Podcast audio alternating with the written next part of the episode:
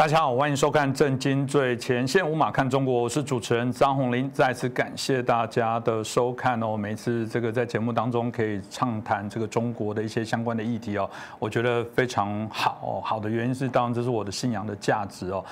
呃，在过去节目的片段的时候，我也说过，这个我们就像是天桥底下的说书者哦，这个我们一定要讲到中国民主化的那一天，都还有许多的一些变数哦。那当然，特别的是，呃，十一月十七号，美国国务院哦，他们这个推呃发表了一个中国挑战的方方面面哦。我想我们今天可以好好针对这份报告来做一下解析哦。那我们很开心邀请到的是我们啊台大政治系的荣誉教授，我们明居正老师来到我们的现场，老师好。呃，主持人好，各位观众朋友们，大家好。所以老师怎么看待这件事情呢？呃，第一个就是我先说一下哈，我就是还是觉得川普的选举官司有赢的机会。嗯。所以川普在做这件事情，绝对不是他的末日疯狂。很多人这样说，我倒不这样想。以我的了解，他们认为说他们第一会胜选，第二就是他会继续持续推动政策。所以现在动作呢，只是这个政策的一部分，就是一个系列的一个部分。那没有什么所谓末日疯狂的第一点，第二点就是我记得这个报告出来之后呢，其实美国媒体记者有类似的问题，说你们是不是这样推出来之后呢，就绑住了这个将来的这个拜登政府的手脚，然后不能干什么？而不是这个是我们的国务院的人说，这是我们这个系列政策的部分，那只是因为前面要定稿，然后要上层要审核要修改什么的，所以这个时候推出来罢了。然后他讲一句话，他说。美国对中共的政策依然以七月二十三号国务卿庞佩奥在这个尼克森图书馆的演讲为准。那个那演讲啊，显然是他精心 精心设计完之后，然后讲出来的，说以那个为准。所以这东西呢，坦白说只是一个补充罢了。呃，这个报告其实比较长，大概七十页，但是有几个可观的部分。我先说第一个比较小的吧。它的注释有二十页，哦，是注释就有二十页，表示说他们这个文件呢，其实内容非常丰富，但是本文呢又不想过长呢，搞了这个五十页了，然后注释二十多页，所以加起来是七十几页的一个报告。这几个报告就像刚刚主持人说的，分成五个部分。这五个部分呢，第一个是构成构成挑战，他们会这样讲，就是他们认为现在世界各国甚至美国民众。或者说，美国的这个民主党对于中共构成的挑战，或许有点感觉，但认识不够清楚，所以现在我们要很清楚的把它讲出来。第一部分开宗明义，他说呢，他说。中国或者特别是中华民族或者中国这个中国的民族，有悠久的文化，几千年的道德跟政治的传统，是一个非常优美的一个文化，这么这个这个文明。但是今天的中国是被一个信奉马列主义的中国共产党所统治，它是一个专制的政权。意思就是说，现在我们面对的中国跟过去历史上中国是两回事，不是一回事。这第一点。第二点，他说现在呢，当然大家隐约感觉到中共挑战，但是大家对于中共怎么去挑战，怎么去渗透，然后怎么样去用阴阴柔的方式侵略别人呢？大家想的不是很清楚。嗯，他说大家都讲说中共要来争霸，要来争霸，这是个表面的动作。中共做动作不只是要争霸，他是要建立一个以中共为中心的世界新秩序。换句话说，完全是为我的一党专政所服务，甚至为我中国共产党服务的这么一个世界新秩序。那他说，我为什么能做到这件事情呢？因为啊，中国认为我现在有很雄厚的经济实力，然后呢，我又渗透各国的政治界、跟这个情报界、跟这个新闻界，然后我又渗透了国际组织，让国际组织各方面的都配合我来做事情。我们看到世卫、世贸都很清楚了嘛。那最后他还提到说，中共现在呢怕最后有什么决战什么的呢，所以他建立一支这个现代化的一流的军队跟美国抗衡。所以他说，对内呢他是专制统治他的老百姓，然后对外呢他对世界自由造成威胁。他说这才是真正的挑战。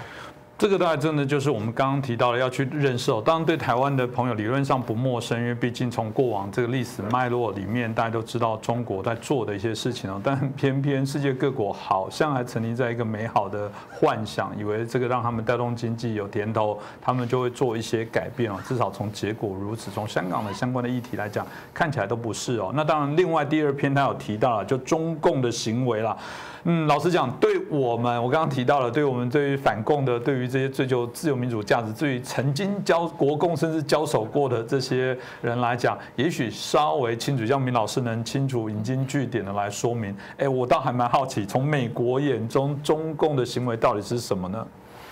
呃，这个东西说来当然很长了，这等于是一一部这个呃七十年来的中共统治史嘛，大概可以这样说嘛。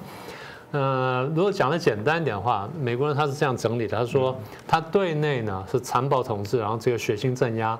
譬如说一九八九年天安门事件，然后之后又严厉控制讯息，然后这个他们用假讯息呢去灌输老百姓，然后用高科技去监监控全国老百姓，然后你有什么问题的话，我就让你失踪掉，然后对新疆、西藏、蒙古呢都打压，然后对宗教也打压，还监禁牧师了、关教堂等等。然后对香港呢，我们在上一期谈过，他破坏香港的自治啦等等。然后他还加了一句话说，特别对自由跟繁荣的台湾呢，形成威胁，企图武力统一。嗯，就是你在上一集讲的吧？你说这个大家在关对台湾比较关注嘛？那么这地方也明确说出来了。所以美国说，他现在追求的不只是国内呢，他要这样统治，他甚至想把他这种统治模式呢推到国际上面来。这个东西呢，就影响到我们大家了。而他能这样做呢，因为他的手上有大量财富，经过了几十年改革开放啊，世界各国来投资，手上钱很多，用这个钱呢，变成了一个武，变成一个这个外交跟这政治工具呢，去压迫其他国国家跟压迫国际组织，然后呢，要准备建军。那么在这一段呢，最后呢，他们讲了，花了很大的篇幅去讨论说，中共也认识到说，在现代这个时代呢，如果要跟外国竞争的话呢，你的科技、经济、军事各方面都非都必须非常进步，但是你的经济、军事、科技要进步，最后是科技要进步。嗯。而科技呢，以中共的这体系来说，它做的非常有限。是。它即便花了这么多年的努力，然后这个用了这么多的手法，但是呢，自己做不出太多东西来。我记得我们过去讲晶片就讲过这个事情。所以，既然自己做不出来，那怎么办呢？就偷。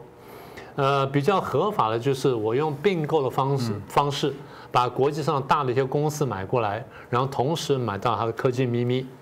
第二就是呢，用比较非法的手段呢，或者半合法手段，我们不是两边有交流吗？我派学者、学生到美国的大学，到什么做访问学人、做学者或进行进修或拿学位等等，在这当中呢，在各实验室各地方呢，偷取这商业跟科技机密。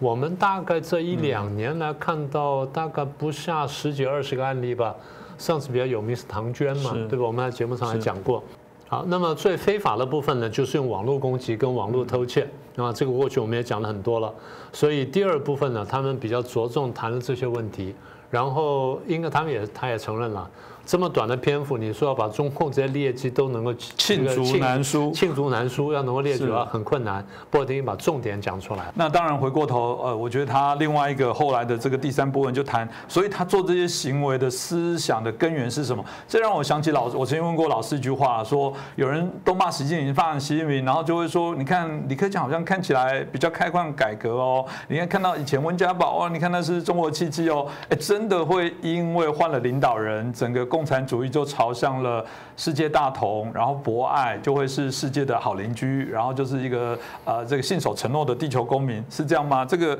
我我想他探讨这个根源倒蛮有趣的，老师是不是可以谈一下这一部分？对我倒真的还很少在美国官方文件而这么高的文件里面看到这种东西。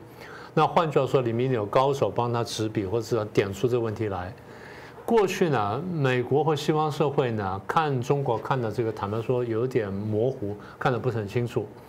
原因之一就是他们过去的苏联了解比较清楚，嗯，然后为了对抗苏联去拉拢中共，在拉拢中共的时候，他明明晓得中共也是共产主义，可是为了拉拢明天敌人对抗今天敌人呢，他就跟自己讲说没关系，他那是明天的事儿，甚至就是说他可能对共产主义不是那么相信。我过记得我们过去在讲韩战的时候呢，我就讲美国犯过这个错误。美国当年就误以为说中共不是真正的马列主义者，中共不会相信共产主义。中共是什么呢？是一个具有民族主义情怀的土地改革者，所以我们可以拉拢中共对对抗苏联。就一打韩战，他晓得他错了。然后这个苏联崛起的时候，再拉拢中共，跟中共关系正常化，甚至建交，然后去围堵苏联，对抗苏联。过程当中呢，他又又迷糊了。又忘记中国共产党是共产党，现在呢，经过了二十年之后呢，才慢慢想通。好，现在讲了，啊，他说许多人误解中共行为的形式跟意义，因为他们没有认清中共的共产主义世界观。什么叫共产主义世界观呢？我们用几句话很简单的说一下：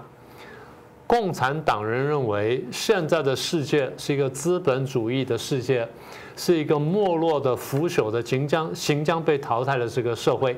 所以将来呢，我们要取代它，谁来取代呢？共产主义取代。这个既是一个世界观，也是个历史观。所以对共产党人来说，共产党代表的是未来，代表是人类的未来；而资本主义或现在看到的一切，代表的是人类的过去，是我们要淘汰的对象，是要打倒的对象。所以这样慢慢清楚了。对于中共来说，凡是不是共产主义的，甚至不跟中共站在一起的，都是在打倒之列。不管是今天打倒，还是明天打倒，还是后天打倒，嗯，这是第一个部分，就是共产主义的世界观跟历史观。第二部分呢，但是你要讲这世界观、历史观，对一般老百姓来说，他很难听得懂。你说啊，将来的世界如何如何？他说不错不错，但是我今天生活怎么样呢？什么等等，那他还担心这个问题。那中共为了解决这个问题呢？那有什么办法呢？用民族主义。所以告诉你说，我们这样做呢，用社会主义的方式建构一个现代化的，然后共产主义的新中国。然后社会主义是我们的第一步，所以绝对不能放掉社会主义。然后谁能实行社会主义呢？只有共产党可以，别人是不行的。别人都不明白共产主义跟社会主义真谛，只有我们懂。所以只有我们能执政。所以，既然我们执政，那我们代表中国，我们代表民族主义，我们说什么，你们就信什么。那么你们不相信没关系，我从小这样教你。你说洗脑也好，你说教育也好，他只有这套思维方式，所以他只会这样想。所以我认得很多大陆朋友出来之后呢，跟外界社会格格不入。为什么？他看见的世界、看见社会跟看见的人际关系，跟他过去在大陆上学到的东西不一样。他没办法连起来，没办法这样说，讲的比较典雅一点，就是没办法安身立命。他不晓得怎么办，不晓得怎么跟人相处，要花很长时间之后才慢慢摸透，说哦，原来你们不是笨，你们只是文明罢了。嗯啊，我们不是聪明，我们是狡猾，我们是野狼。他慢慢才认识到这点，所以开始修改它。那么中共为了要说服这些，他就用了一种虚假的民族主义。所以这份这份文件呢，把它称为极端的民族主义。他用了一个很简略的词，但勾勒勾勒了一个很复杂的现象。嗯，我想这个也部分很重要，因为刚刚徐阳老师讲的，他把中共的本质本质的概念就是不江山易改，本性难移啊。我觉得他在提醒美国人有本性难移的部分，你不要相信他会换一个领导人，可能就解决。我们有时候不免有一些啊，这个讨论还是会差，就是会走歪了。走歪的意思是说，只要等到习近平下来，他如何如何就如何，嗯，这个。可能有很大的一个问号。那当然，大家当了解他的行为做过的那些荒唐狗屁叨叨的事情，要了解会做这件事情，是因为他有个根深蒂固的邪恶本质。那接下来大家一定会慌了啊！那怎么办？哎，我觉得他的这个报告起车转合写的还不错。接下来的部分就是谈到说，那难道他没有破口，他没有罩门吗？他没有这个中共在执行的脆弱性吗？难道全世界信奉自由民主主义的人要束手就擒，让他来刺花吗？老师，这部分他们内容又怎么写？对他这部分其实篇幅是比较长了，他用了好几个部分来说，我们就这个长话短说。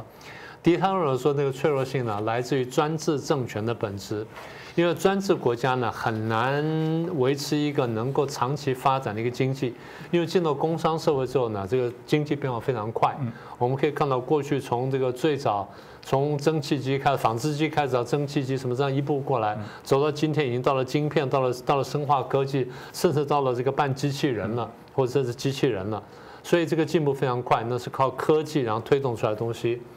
他说，中国大陆这种专制政权很难维持一个或很难支撑一个具有蓬勃创新力的这么一个社会，而如果没有蓬勃创新力的话，这科技、经济各方面的发展呢，其实会受到迟滞。这个观察我觉得倒是比较深入的，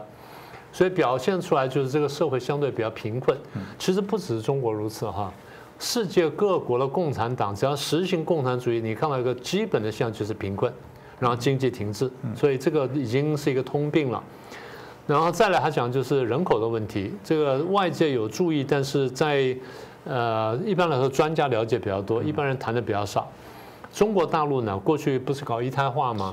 一胎化对于控制总人口增加看起来有帮助，但是一段时间之后，它的后效应就产生。后效应最严重的问题，表现在两个方面，它其实一体的两面。第一个，我们具体看到就是人口老龄化非常快速，六十五岁以上人呢越来越多，越来越多。六十五岁意味着就是他不再工作，他退休。所以第二个呢，就跟他相相生的一个问题就是，年轻人比较少，工作年龄人口大量减少，这使得中国大陆经济将来在一段时间之后呢发展会有困难。其实台湾也碰到同样情况，对不对？好，这是第二个。第三个就是经济发展呢，如果正常情况呢，那没有关系。但如果说你要竭泽而渔的话，它的环境破坏非常严重。第一是污染，第二是水资源，第三是土地资源。水资源被剥夺，然后土地资源被剥夺。你说为什么会这样子呢？很简单，你经济要开发的时候呢，原来的农业用地慢慢变工业用地，等到工商业发展起来之后呢，人多了。工业用地跟旁边农地就变成住宅，所以农地会减少，农地不断的减少，所以农地减少。然后若你不种污染，然后你不重防污染的话，然后土地会污染，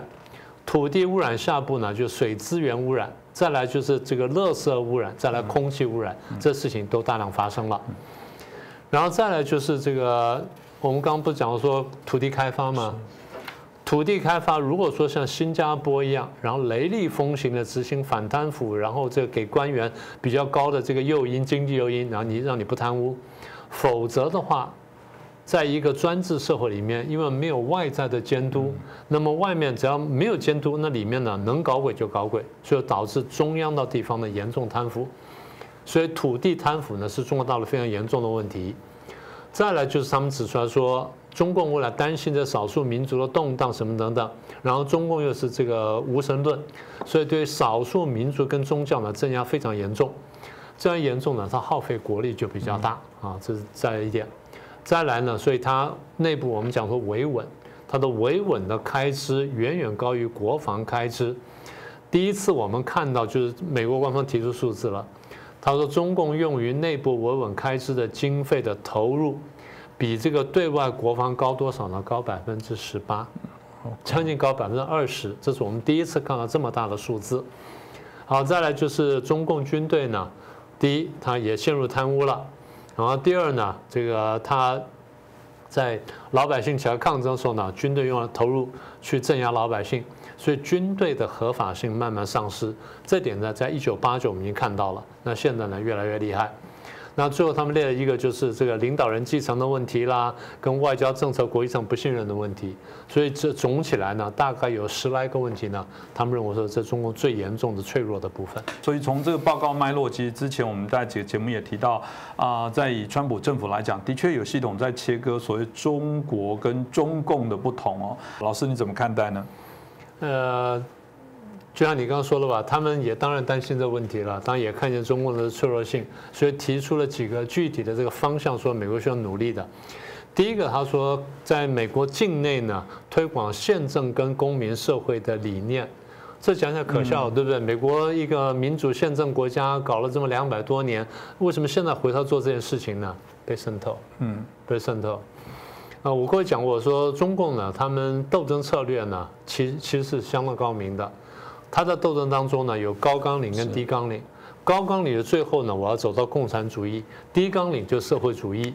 那么为了统战对手呢，就不讲高纲领，就讲低纲领。因为低纲领讲社会主义的部分呢，讲那些人道主义部分呢，大部分是可以认同的。而而因此这样子呢，慢慢强悍了美国的这个宪政跟公民社会。啊，第一点需要强化的。第二点，他说不管怎么样，因为中共最后呢还是武力上可能会挑战我们，所以我们必须要进行的这个全球上的这个面这个对抗。如果进行全球对抗的话，我们要维持世界上最强的军力。的第二点，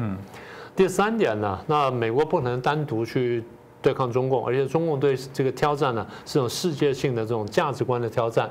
所以美国他说我。第三件事要做的就是重新审视我跟全球盟友的关系，我跟他要如何调整，如何调整，我们怎么样去协调步骤？好，这第三点。第四点呢，在审视完之后呢，要强化跟盟友的关系，然后创造新的国际组织来推广民主跟人权，这跟你的这本业呢是非常吻合的。我们当然不晓得现在这个新的国际组织会是什么，但是我们乐观其成。因为他讲得很清楚，要强化跟盟友的关系，然后创造新的组织，然后看他怎么做。第五呢，他在合适的领域跟中共合作，但是恰当的反制中共，也就是中共说既合作又斗争。因为不管怎么说，中共现在毕竟是一个大国，它在国际上有相当影响力，它有一定的实力。不管在这个限制核子武器也好啦，或者这个朝鲜的这个问题啦，或者说国际上的反恐啊什么等等，其实美国跟中国之间呢还是有合作空间。但是中共又往往利用这些合作呢来推进它的这些阴暗的一些目的，所以美国说要适当的反制。这第五点。第六点呢，就是我们前面不是讲说中共对美国带来挑战，对世界带来挑战吗？他很多美国人认不清楚。所以要教育美国人，让美国人民了解中共带来挑战。其实我讲他们没有讲，就是要让民主党人特别了解这个中共挑战。第七呢，比较更具体，就是训练这个政府的这个人员，啊，就是政府的公务员，让他们了解美国跟中共之间这个竞争。就是你认清楚中共对我们真的是一个威胁，是个挑战的时候呢，那你现在怎么去应对？这地方等于直接是打脸拜登。是，拜登说中共呢不是挑战，中共是一个竞争对手，他不是敌人啊。这第七点，第八点呢，他们比较从根本去想的问题。他说。显然，美国教育出了问题。嗯，因为如果说我们搞民主政治这么多年，到今天居然走到这一步，那表示说我们教育系统有问题。所以我们要调整教育系统，帮助学生了解公民的义务。嗯，然后最后就是透过行动跟文字呢，让老百姓呢这个特别明白到底自由的本质是什么。我们常讲的自由是有界限的，自由的界限是什么？是法律。在民主社会里面，法律定出来之后。可以使得每一个人的自由扩大到最大，但不影响别人自由。是，这个才是自由的真谛。因为如果我侵害到你的自由化，那其实你就不自由了。对，你侵害到我自由化，其实我是不自由的。所以怎么样把我把你的自由都推到最大，然后大家中间还有个中间这个公共领域，这地方才是大家真正的自由。嗯，这还蛮重要。当然最后再一点时间哦，老师看有没有要再补充的？因为当然一方面我觉得接下来要观察中共对这些报告的部分后续的一些相对应的反应哦。当嗯，我觉得持续应该都会有一些延伸呢，也包含美国到底引起多少的一些关注跟讨论。老师要不要再补充一下？啊，当然很简单几点嘛。第一，中共政权呢是一个认利不认理的一个政权，就是你拳头大胳膊粗，他就怕你；你力他认为你力量比较弱呢，就欺负你。这第一个。第二呢，当然雷根看懂这个，所以雷根对付苏联呢，简单说就是我用实力来对抗你。嗯，我倒不是跟你打仗，但是呢，我不断的这个强化我的这个实力，强化我的经济跟军军军事的力量，然后跟你去对抗。那怎么对抗呢？我来搞星战计划。我来搞这个镭射武器，最后又使苏联进入这军备竞赛呢，拖垮他的这个财政，然后拖垮这政权。嗯，到目前为止，川普用的就是这个呃经贸政策，用的是关税啦、关税武器等等。到现在为止，我们已经看到有相当的效果。所以这个如果能持续下去的话，我们认为川普的这政策呢会见效的。我比较担心就是，我当然不认为拜登会上来，但是拜登的方向呢是让我担心。拜登，我记得我们过去讲过，他不认为中共是敌人嘛，所以如果不认为中共是敌人的话，那你的这整个资源跟战略的用力呢，方向会整个会改变，那这样就会使得说，川普这几年来对华政策产生效果呢，最后很可能会垮掉，会功亏一篑，所以这点是的确是我比较担心的。那么刚才这份报告出来之后呢？我想他如果真正落实的话，推展下去的话，对于美国重新巩固自己、认清敌人，乃至最后战胜敌人呢，我相信有一个最后最大的贡献。嗯，我们非常期待啊！如果这个二次世界大战哦，因为日本偷袭珍珠港而导致美国觉醒哦，大家都突然日本最大错误就是唤醒了这头去惹了一个一头不该惹的狮子哦。如果美国人也这么认为的话，啊，那我觉得中共现在正在进行的就是另外一波偷袭美国的行动。这本书其实就是一个警铃哦，就是一个警报，就是防空警报，在叭叭叭告诉你，哎，有人来袭了。如果美国还看不懂，如果世界各国在追求自由民主还看不懂。我们只能说，下一次的偷袭事件可能会继续在美国各地发生啊！我觉得所有的人都应该觉醒哦。再次感谢明居正老师带来这么清楚，针对这份报告，我想正热腾腾，很多人都在解读，赶快看我们。我觉得我们这一集就是最清楚，针对这些内容完整的提供给大家，真的不用利用几十分钟的时间，大家可以了解啊，在目前美国至少有这份很正式的报告啊，官方的文件所呃产生的对于中国的各项面面俱到的一个解析哦。这个绝对，我相信有助于让美国的各界，包含世界各界的这些政治人物，包含人民哦，都有清楚更了解中共的一些本质哦。所以，哎，我不知道哪一天他会不会变成另外一本大家必须拜读的这个了解中共的圣经哦。啊，希望如此，真的希望更多人阅读。所以，同样的这一集，因为在谈论这个问题，更有需要让大家把我们的节目这一集哦做更多的转传，让更多人了解。再次感谢明居正老师，谢谢，也感谢大家的收看。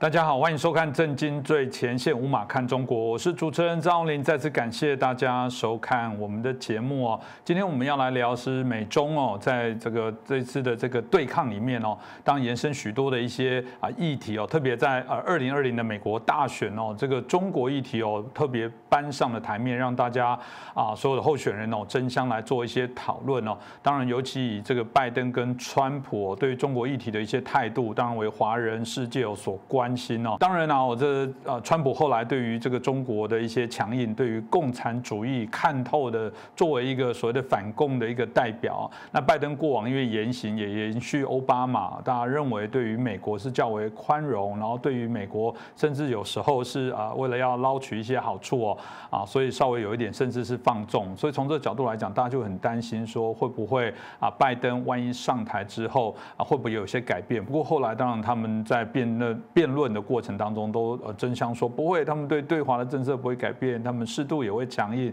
他们甚至也加码的会对中共有所一些批判哦。到底这个啊后续的态势会如何来做一些进行呢？我想我们可以值得我们好好的来做一些探讨哦。那今天很开心，我们邀请到的是香港作家陶杰老师哦，来跟我们连线了。我们是不是请陶老师先跟大家问候一下？啊，你好，你好，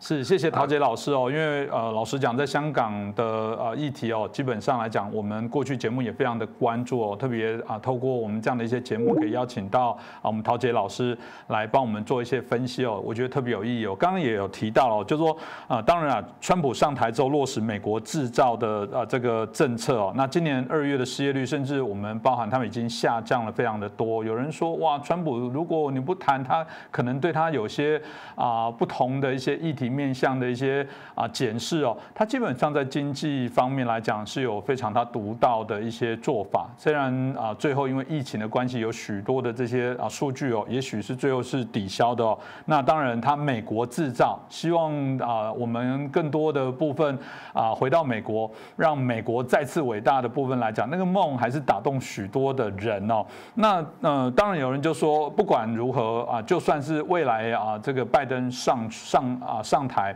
也会产生一个问题，就是说大家对于红色供应链这件事，显然有些觉醒哦。不管是我们所谓的这个脱中入美或脱中入亚，真的吗？全球供应链的这种转变是事败必行，是一定会如此产生吗？陶杰老师你怎么看？首先呢，我想呃呃角呃修正一下，我们一般呢看这场选战的角度，一般的华人呢就把这个川普跟呃拜登呢这次选选战呢以中国为一个唯一的焦点，实际上他们这两个人，包括这个共和党、民主党，在美国国内争论的是什么呢？争论的就是拜登是继承奥巴马。或者以前的克林顿，是一个坚定的，就是说全球化支持全球化的一派 （globalization），而这个呃川普啊，跟一些呃共和党人呢，他们是反全球化的一派。那么我们就来看什么叫全球化。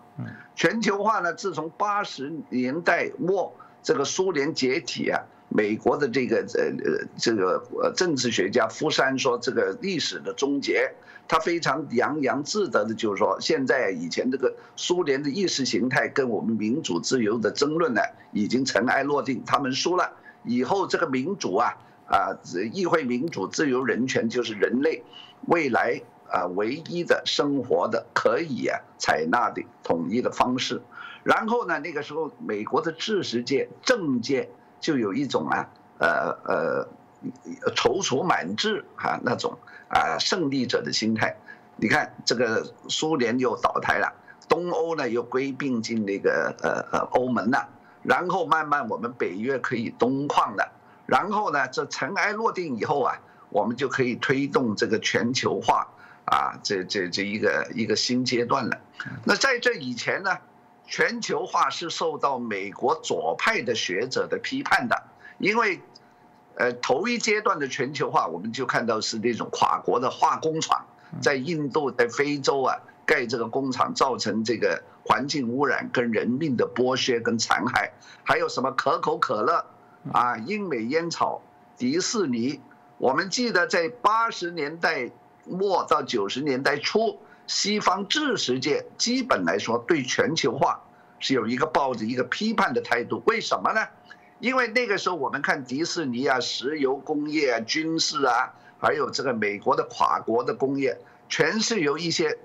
上一代的财阀来操控。嗯，啊，像洛克菲勒啦、石油啦、军事啦，啊，还有这些化工啦、重工业的集团，这个是二十世纪初。一直到冷战以后，美国的传统的财经势力，但是当这个苏联垮台以后，再加上中国说这个邓小平在六四以后继续开放市场，那个时候的全球化呢，就形成另一种形态，电脑网络的兴起，最最重要的是 IT 这个高科技啊的崛起，那么那个时候呢，在美国产生的一个。财经集团呢的世代交替，就是说，旧的传统的重工业，像福特的这个汽车，通用汽车那个被打得落花流水了，在全球化之下，新兴的像这个 IT、社交媒体、电脑网络，盖茨的这个微微软，乘着这个东欧解体以后，中国开放市场的全新的全球化的阶段，他们崛起了。那么到了九十年代以后啊。啊，然后在这个中国加入的这个世贸组织啊，这个全球化更形成了新的定义，就是说老派的洛克菲勒了，什么福特了，慢慢退出历史舞台，然后呢，这些华尔街跟习国啊，他们进入了美国的财经舞台，但是他们继承了美国两百年的帝国的这个基业的实力。而且迎了迎接了这个全球化，跳上了全球化的列车，然后把中国拉进来。那个时候开始，美国还是全球化的火车头，但是中国慢慢成了这个列车的第二节、第二节、第三节到第二节的车上车厢。这个是从前洛克菲勒跟福特的那个时候，美国的工业帝国主义的时代没有见过的一种新的结构。但是这个全球化进入第二阶段以后，美国的华尔街跟习股，他们因为中国市场捞到了很，很快的好处，很大的好处，啊，结果呢就，然后跟他们的这个财财团的利益跟中国慢慢融为一体，那么就出现了川普在呃竞选的时候指出的这个美国的工业全部推呃搬到中国，美国的失业数字增加。美国的工人人口啊，呃，找不到工作，所以美，所以这个川普呢，那个时候是轮到他来反全球化了，而不是左派了。他要把这个全球化的结构，他认为对美国不公平，他要把整个这个旧的结构拆掉。那么这个时候轮到以克林顿为首的新左派，这些全球主义者他们反对了，他们抵制了。虽然他们长期是他们来批判的，但是现在到他们成为了第二阶段全球化利益的拥护者。所以基本上这次选战是老派的美国财团跟新兴的青年才俊 IT 跟那个华尔街新的财团的这个一个世代利益的大冲突。那么中国呢？中国你你看到最近这几年，中国的领袖到这个达沃达呃这个达沃斯啊那些论坛啊，他自己成为了一个全球化主义的一个捍卫者。中国现在口口声声说我们反对保护主义，我们要多边主义。实际上，中国现在他自己知道成了全球化新阶段的第二节列车，啊，他们现在很怕川普把他给脱钩，把他甩掉，所以他们现在更要把华尔街跟习国啊这帮人呐牢牢抱团。那川普呢是认为不行，我要来重新来呃。解构，但是很不幸，你现在就全球化如果是一种毒品，你知道左派最喜欢的抽大麻。现在如果全球化成为的一种，呃，利益的大麻，他们已经上瘾上身了。那么川普要替他们刮骨疗毒，一任四年是不够的。所以川普曾经说过，我很羡慕中国的习近平，他能够当终身的独裁者，终身的领袖。他当然是笑话。但他心里知道，让他来干这番大事业，两任都不一定成功，何况呢？刚到一任到一半，遇到了大陆来的这个病毒，把他打个措手不及，啊，然后呢，他辛辛苦苦刚刚切好的一些新的经济的成就，到这个拦腰弄出了个程咬金，然后这个疫情本身又由于他的狂妄自大。由于他说啊，我跟习近平通过电话，四月他就他说四月就没事了，这是个流感，这些呢，他的轻佻，他发在这个推特上，加上他以前这个呃呃对于这个一些什么呃共和党人像麦麦凯恩呢这种人的羞辱啊，就人家造成了一种对他的一种不好印象，所以呢，他人是生不逢时，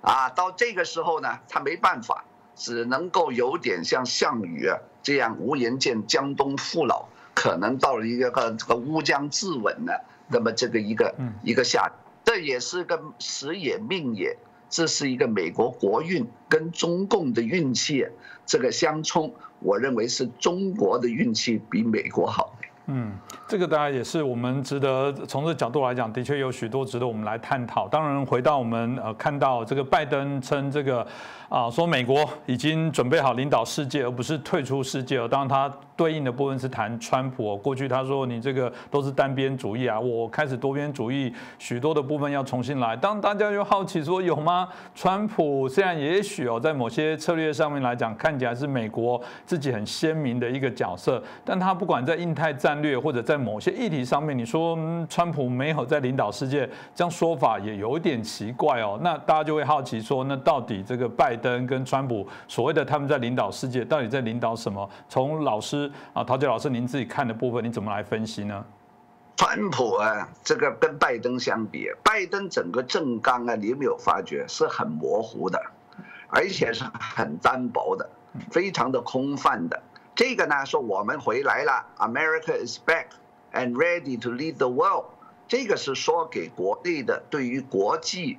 跟时国啊完全无知的选民听的，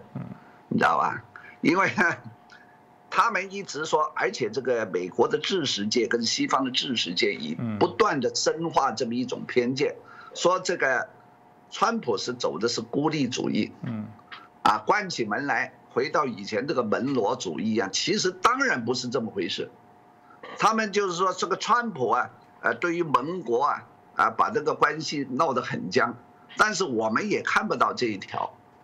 因为你看这川普啊，用这个蓬佩奥啊，周游列国，用英文所说的 arm twisting，把他们一个个的手背把它扭起来，逼着他不准用华为。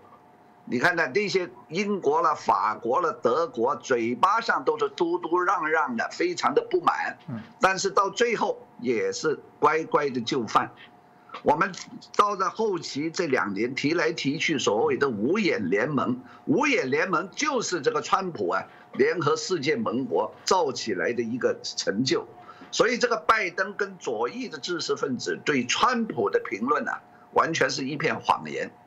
那么，川普当然了，他在竞选的时候，为了说给美国的农民选民听，因为很多人有五分三的人没有护照嘛，没有出过外国嘛，他要说给像艾奥瓦啦那些农民选民听，我们不要管国外的事情，我们就关起门来做我们的生意。这个话对他们是中听的，因为他们不懂。但是你看，这个川普上台以后，他促成了以色列跟三个中东国家。包括这个阿联酋啊，建立邦交，实现了中东的和平。他用斩首的方式啊，这个杀杀了几个这个 ISIS 的恐怖分子，跟伊朗的这些啊前线的这种恐怖战争的指挥官。那么，川普四年并没有退出世界，他只是退出一些这些左翼精英官僚啊，啊做不了事，搭起台来吃香喝辣。啊，然后呢，就泛泛空谈的一些平台，比方讲巴黎气候协议，这个川普说，我愿意留在巴黎呃协议，但是如果中国不合作、不遵守，我们留在那也没用，啊，然后这个川普说我要退出这个世卫组织，世卫组织更糟糕，这个两年让人家完全看到是领导无方，提供的资讯错误百出。到今年的一月，他还说这个病毒并没有这个大规模的传染力，啊，这是至少你可以说这个世卫组织是非专业的，这里面养了这么多人，美国给这么多钱，不非所值，所以这他退出很正常啊。问题是，他退出以后，他要另外再成立一个国际组织，我想他有这样的计划。甚至如果他让做了第二任，他连联合国都敢退出，然后另外自行组织一个联合国，为什么？因为你联合国本身已经是过时的，那个五大常任理事国还是第二次世界大战一九四五年八月的那个时候的结构，跟现在今天相比已经过了七十五年，完全呢，现在今天的世界格局是两个世界，所以这个川普呢是要重组。这个重组呢，但是要花很大的力气跟成本，这个成本包括时间的成本，包括人心认知的成本，包括现在美国左翼媒体跟这个学界啊对川普个人仇恨跟偏见抗拒的成本，包括让美国大多数的人知道，美国现在要进行一项是多艰巨的工程啊，这个教育的成本。这个四年是不够的，甚至八年都不一定够。所以川普啊，刚好遇到现在这个命运呢，啊，非常这个对他不公正的一刻。那拜登说，We are back，啊，America is back and ready to lead the world。那我想请问，那你你怎么样领导世界呢？嗯，啊，那你拜登后这个核心的人物像克林顿，像这个希拉里啊。他们在耶鲁大学念书的时候是参加反越战示威的，他们是支持这个呃说同情胡志明的，他们就是说我们美国不应该干涉亚洲人民呢走自己的一条马克思主义社会主义的道路，他们社会主义对我们是有所啊借鉴作用的。你们他们年轻是这样，但是他们当了总统以后啊，这个呃 这个。克林顿呢，还连同这个英国的贝莱尔，呃，这个布莱尔啊，去轰炸这个科索沃，然后呢，他支持小布什啊，小布希啊，这个呃打这个希希拉克，然后奥巴马上台，他还呀，就是说侵略这个这个利比亚，打利比亚、叙利亚，那么他们从来呀，啊 也没有退出过世界，啊，那么川普当然也没有退出过世界。其实我们从局外人来看，川普跟这个拜登是不同形态的帝国主义，但是拜登那个伪善，啊，我拜登那个是摸黑对手，然后呢就告诉呃这个盟国说，好像说川普是你们的敌人。其实川普不是盟欧盟的敌人，川普是认为连欧盟这帮人呢也要刮骨疗毒。但是你现在拜登回来又说核西尼，又扶皮到扶批到奥巴马时代的那种欧美左翼精英官僚集团呢的那种作风。那如果那种作风有效的话，那何劳何至于要劳动这个川普来出山？这句话我们千万不要忘记。川普说：“我是我知道你们讨厌我，我知道我是个疯子，我本来不想当总统，但是我在纽约看见你们这帮精英啊，华尔街啊，这个加东岸知识精英胡搞二十年，我认为你们是错的，所以我要出山，用你们不喜欢的方式。”霹雳手段，菩萨心肠。所以现在这么一个人，就像美美美国电影一九七八年那个叫《飞越杜鹃窝》，《飞越杜鹃窝》这个精神病院这个男主角，他尝试改变精神病院的那个不公正的秩序，但是他失败了，是不是？还是那个护士长啊啊呃那那那套啊冷冰冰的压制人性的那个官僚制度啊，还是取胜。所以我觉得很奇怪。美国人一九七七年拍出了《飞越杜鹃窝》这么一个电影，但是今天这些知识界年轻人反而不能够了了解或者是欣赏这个川普这个人的性格，我认为这是最大的错误。这个对于中国怎么样，反而我认为是歧视。中国的对中国的问题就是对待全球化态度不一样的问题。是。通过老师的这个陶杰老师的解释，我想可以让大家更清楚，拜登跟川普他们事实上对于所谓在领导世界的部分的一些差异哦，这细微的部分可能都是许多人没有去啊深刻的去了解跟观察。当然啊，在这个十一月二十五号，川普有开闸了他国防政策委员会的十一个人，十一个人十三个人开除十一个人，哇！当然有人在谈到说，哇，那发生什么事情呢？为什么会啊做这么大的动作？有人说这个其中包含这。这个基辛级领导的这个啊，这个比较大家认为比较以拥抱中国，大家认为是这个熊猫派的这个关键的人物。那当外界解读啦，就是因为过去这一群人他在有关对中国政策上的这些执行做法的部分，跟这个川普的概念完全不同哦。当大家不解的部分说，一方面至少以目前选举的结果，你是不是要又做出什么样川普的疯狂举动，还是这个有它特殊的意义跟意涵？这个陶杰老师你怎么解？为什么川普会这么做呢？我想现在川普呢，呃，在最后这一步的是他个人性格使然，他是个枭雄，啊，他现在处境有点像一九四八年呢的蒋介石在大陆，啊，他明知道他的那套政策这个路线是能够捍卫美国于灭亡的，他他认为啊，我认为他是从意识形态上来看。啊，那但是呢，很不幸，现在这个宣传机器，包括传媒啊、教育界，都在左左左倾的这个呃民主党的手中啊。但是呢，也只能怪那个一九四八年的时候，蒋介石的文宣工作，比起这个共产党啊，做的太差。今天这个川普如果成为这个美国版的一九四八年的蒋中正啊，也是输在这个。呃，左派的这个宣传，我不知道到后面有没有中国的操控，这个是另外的问题了。就是说啊，好莱坞啦、CNN 啦啊这些什么主流媒体啊，没有一份在这个川普的手上。啊，当年我们看一九四八年啊，呃，这个呃北京大学啦、上海的大学啦、上海的电影界啦、左倾的文人啦、作家啦、鲁迅啦、老舍啦，是不是个个都支持共产党？是不是？啊所以呢，这个川普啊，他作为一个他身为一个商人，他上台啊，在这方面低估了他工作的困难，所以他现在变成了有一点的困兽斗。但是像胡适先生说，有几分证据说几分话，啊，他如果真的发现有重大的证据啊，我想他不会不会罢休的。啊，今天我们也遇到了一个几十年从来没遇到的局面，就是美国的传媒跟知识界的言论是不能完全相信的，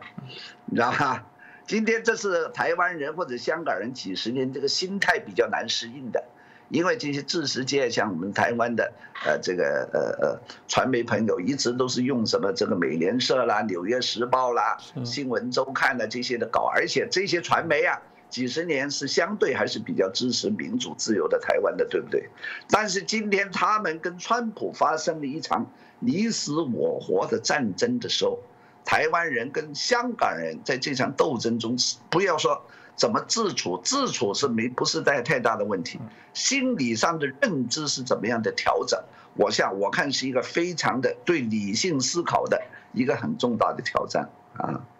嗯，这个的确也是哦。这个啊，如果谈到这个左派右派的部分，包含台湾的民进党跟国民党，有时候我们在看待那个光谱，会觉得有点错乱，因为有时候觉得说不是那个。国民党起家是反共，当初也是因为共产党把他逼迫到撤退到台湾来。按理他应该是举双手感谢这个啊川普，希望带领哦这个他们作为反共复国大业的更高的这个所谓的啊支持啊表率，错乱了。我觉得在台湾都错乱。我相信刚刚陶杰老师也提到了许多的啊，我们看到这次大选延伸大许多的这些。啊，在理性思考的过程当中的这种神经上的打结哦，当然如果用刚刚这个概率来分啦，就有人当然会说，嗯，那所以这个共和党的不管是过去我们谈到的这个奥巴马、克林顿哦，是所谓的民主党是比较偏向左翼哦，那当然共和党的如果以我们谈到的这个川普，就是比较是所谓的右翼哦。不过听说过去你也有发表一些谈论哦，你不太认同这样看法。其实前面你简单也有提到的部分哦，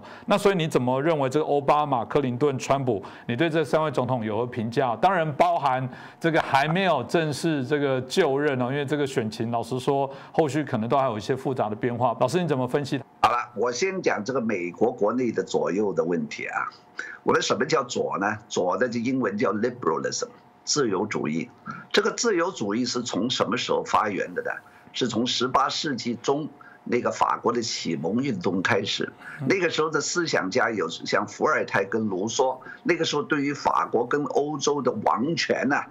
啊王权呢跟这个教会啊，他们成立一个庞大的建制派，啊对人性呢或者对人权呢有所的一定的这个压迫，所以他们提出人性的解放。那么这个 liberalism 经过这个十九世纪啊，这个欧洲有所反复，因为呢法国大革命以后，更加把这个自由主义啊这个左派的主张把它壮大跟巩固了。但是经过路易十八啦、路易拿破仑啦、威廉一世啊这些王权的复辟啊，那么西方的这个 liberalism 自由主义啊就跟呃这个就视这些王权为这个右翼的代表。啊，因为这个王权，而且那个时候王权呢是跟这个呃跟这个教会啊是站在一起的，所以整个十九世纪出现的自由主义呢，第一是反王权，要走共和的路；第二是提倡无神论，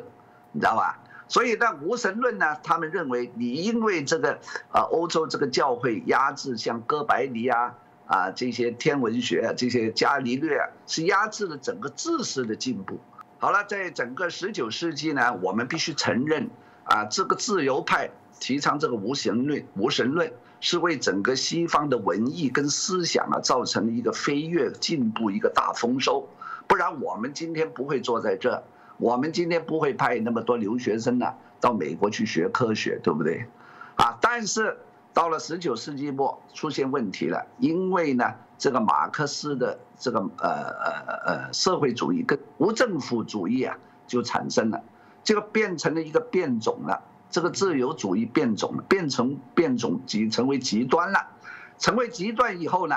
那么我们就看到二十世纪初啊，这个纳粹的国家主义啊又相应的抬头了，变成一种对极左的这种民粹啊的一种制衡了。那么然后呢，我们就看见二十世纪西方的所谓的左右之争呢，我们要看在在他们的历史发展的框架里头来看，啊，就是说代表王权的跟教会的是右派，那么代表这个呃这个呃工人阶级或者是贫苦阶级妇女的权权利，或者是无神论跟科学研究的精神，这个呢？就是这个呃，这个是右派，啊，这个王权跟王石，王石跟这个神权是右派，所以我们看到一九一九年前后，中国不是爆发五四运动，就是因为那个欧洲这个时候的冲突啊，折射到中国来，中国的知识分子有所反思，所以呢，出现了胡适啦、傅斯年啦，啊什么，后来呢就变成了有，呃，其他的一个人也挤上车，挤上车了，像这个陈独秀了、李大钊了，这个就跟胡适不同了，是不是？所以呢，在中国到了二十世纪初都出现了同样的规律。好了，到了今天呢，出问题了，因为呢。如果你把你把这个右派呀，我们说华人社会里头，你怎么去定义右派呢？是。如果我们一九四八年，我们把延安的毛泽东定为左派，把南京的蒋介石定为右派，好了，那右派的价值观的来源是什么呢？当然，当时蒋介石代表了以南京、上海为基地的中国工业资本家的利益。但是他蒋介石同时也是孔孟儒家的信徒，而且跟宋美龄是皈依基督教。那么，请问中国的右派是不是等于孔孟儒家右翼思想的泉源之一呢？所以你还看到了文化大革命，毛泽东就打倒这个孔家店，是不是啊？一打倒孔家店的时候，哎，原来在中国的 context 里面，孔孟儒家确实就像。这个西方的基督教、天主教一样，原来是极右的思想的代表。因为我们今天看这个川普，川普后面那个所谓的极右势力就有这个美国的基督教福音派，是不是？啊，然后也有他的民族主义、爱国，是不是？好了，然后就加入了这个民族主义了，这这个妖魔了。民族主义 （nationalism） 是从法国大革命后期是左派提出来的。因为革命政权他们谱出了这个马赛曲，因为马赛曲是鼓吹民法兰西民族主义，因为那个时候革命政权受到欧洲王室的围攻，所以呢，法国革命政权要唤起法国人的民族主义来抵抗。但是后来民族主义 nationalism 到了希特勒手上，又变成一种打压呃意见的工具，所以呢，这几样啊混在一起，今天变成了乱七八糟。啊，如果我们用西方、美国这种左右的标准，华人、台湾人、香港人或者大陆人来看呢，会出现非常的混乱。是，比方讲，一九五六年的苏伊士运河危机，那个时候的埃及总统纳希尔纳赛尔也是一个民族主义者，但是他对抗英美的这个美帝国主义。那纳西尔纳赛尔是左派还是右派呢？今天的这个伊斯兰这个伊斯兰国，这个极端的势力，他他后面是可兰经，那他面之后这个宗教势力，他到底是左派还是右派呢？那么这个一一跳出了西方的社会就不管用了，这套标准就乱套了。所以到了今天，就刚才您提出的，现在台湾也有这种啊视觉焦点的错乱，啊就觉得哎你国民党你不是应该右翼吗？你从老蒋那个时候也是白色恐怖吗？也是这个打压这个读书会吗？啊，也是在这个抓了很多这个台独的一些知识分子啊，那些台独的知识分子反而是左派。所以今天我们如果局外人来看，民进党代表的什么少数族裔啊，什么 LGBT 啦，原居民权益，是左派。国民党呢，当然是中国的一百年时代框架意义里头的右派。包括这个孙中山的三民主义、民族民呃民生民权、民族主义就是右派，但是因为，所以这个意识形态混乱，但是因为今天国民党已经是个讲实用主义的、讲赚钱的、讲了你看这马英九上台，他没有打出什么意识形态，连三民主义都不敢说，就说这个呃这个要什么服贸协议啊，我们要求经济啊，要求生，这个也难怪，因为。所有的政治争论都是建基于经济利益的合理分配的基础之上，所以今天呢，我们你你你如果提出了这个川普跟拜登左右之争，把它延伸到台湾呢，啊或者华人社会来讨论，这是个新的话题。我希望以后台湾能够在这个话题上由我们的学术界，啊我们的教育界来继续深化这个讨论。嗯，谢谢陶杰老师，真的，一讲完之后，我觉得包含我们的观众朋友重新都要接听。哎，那我应该比较属于左派或者右派，或者全然不呃，就我们刚刚讲的，也许在新兴的时代的状况来讲，有一些不一样的一些状况。但的确啦，这又到哲学的层次，你是谁，从何来，你要去哪里？真的是为了人民币比较香，你就会跪着人民币吗？我觉得现在显然就是我们过去在几集节目当中在谈到的，显然价值，你生而为人的价值，跟那个吃饱饭、喂饱饭，然后口袋有点钱，想要享受一点点这种啊生活娱乐的过程当中，不断的在做一些拉拔。那这个也是一个契机，让我们重新来思考。所以有人说，这也是一个我们很关键的一年，很关键的时刻。我想透过陶杰老师这么精辟的一些分。分享的确可以让我们这个可以大开眼界，可以重新来做一些更好的一些思考。老师，你还要再补充一下吗？啊，小小的补充。好，没问题。之所以引起一个混乱，其中一个重要的原因，是因为中一九四九年以前的中共跟以后的中共，它这个左右换位。今天的中国政府到底是左还是右的？哈哈。所以呢，这个在西方的知识界，有的人有所认知，说是打着马克思列宁主义的旗号，行的是国家强权，啊的一个一个行左其实实右的一个政权，啊，实际上是一个像，呃，拉丁美洲啊，就皮皮诺切特这一类啊，的的一种极右的政权，家天下，这个家天下呢，也是少数人垄断利益，是不是？啊所以呢，这个这个。认知的混乱、混乱，主要是在七十年来，海峡对岸的这个政权呢，它那种异化所引起的。嗯啊，所以呢，就造成这个台湾这边的人呢。对于左右知识界这个认知跟着就混乱。是，今天真的谢谢陶杰老师哦，帮我们重新真的是理一下我们自己的程序哦。那大家真的可以好好沉淀的来思考一下。那我们希望未来还有机会再邀请到陶杰老师来帮我们做这些这么精彩的分享。当然，大家都很关心香港的议题哦，我们还是真的祝福香港的朋友真的都要平安，都要健康。嗯，对，要比气场。我觉得我们大家在一起加油。再次感谢陶杰老师，当然也感谢大家的收看哦。你觉得我们今天节目非常的棒，拜托大家帮我们转传哦。我们真的很希望，如果一个很用心做的节目可以引起更多的讨论，当然必须要大家一起来帮我们把更优质的节目传播传播出去哦，让更多人知道。那再次感谢陶姐老师，也感谢大家的收看。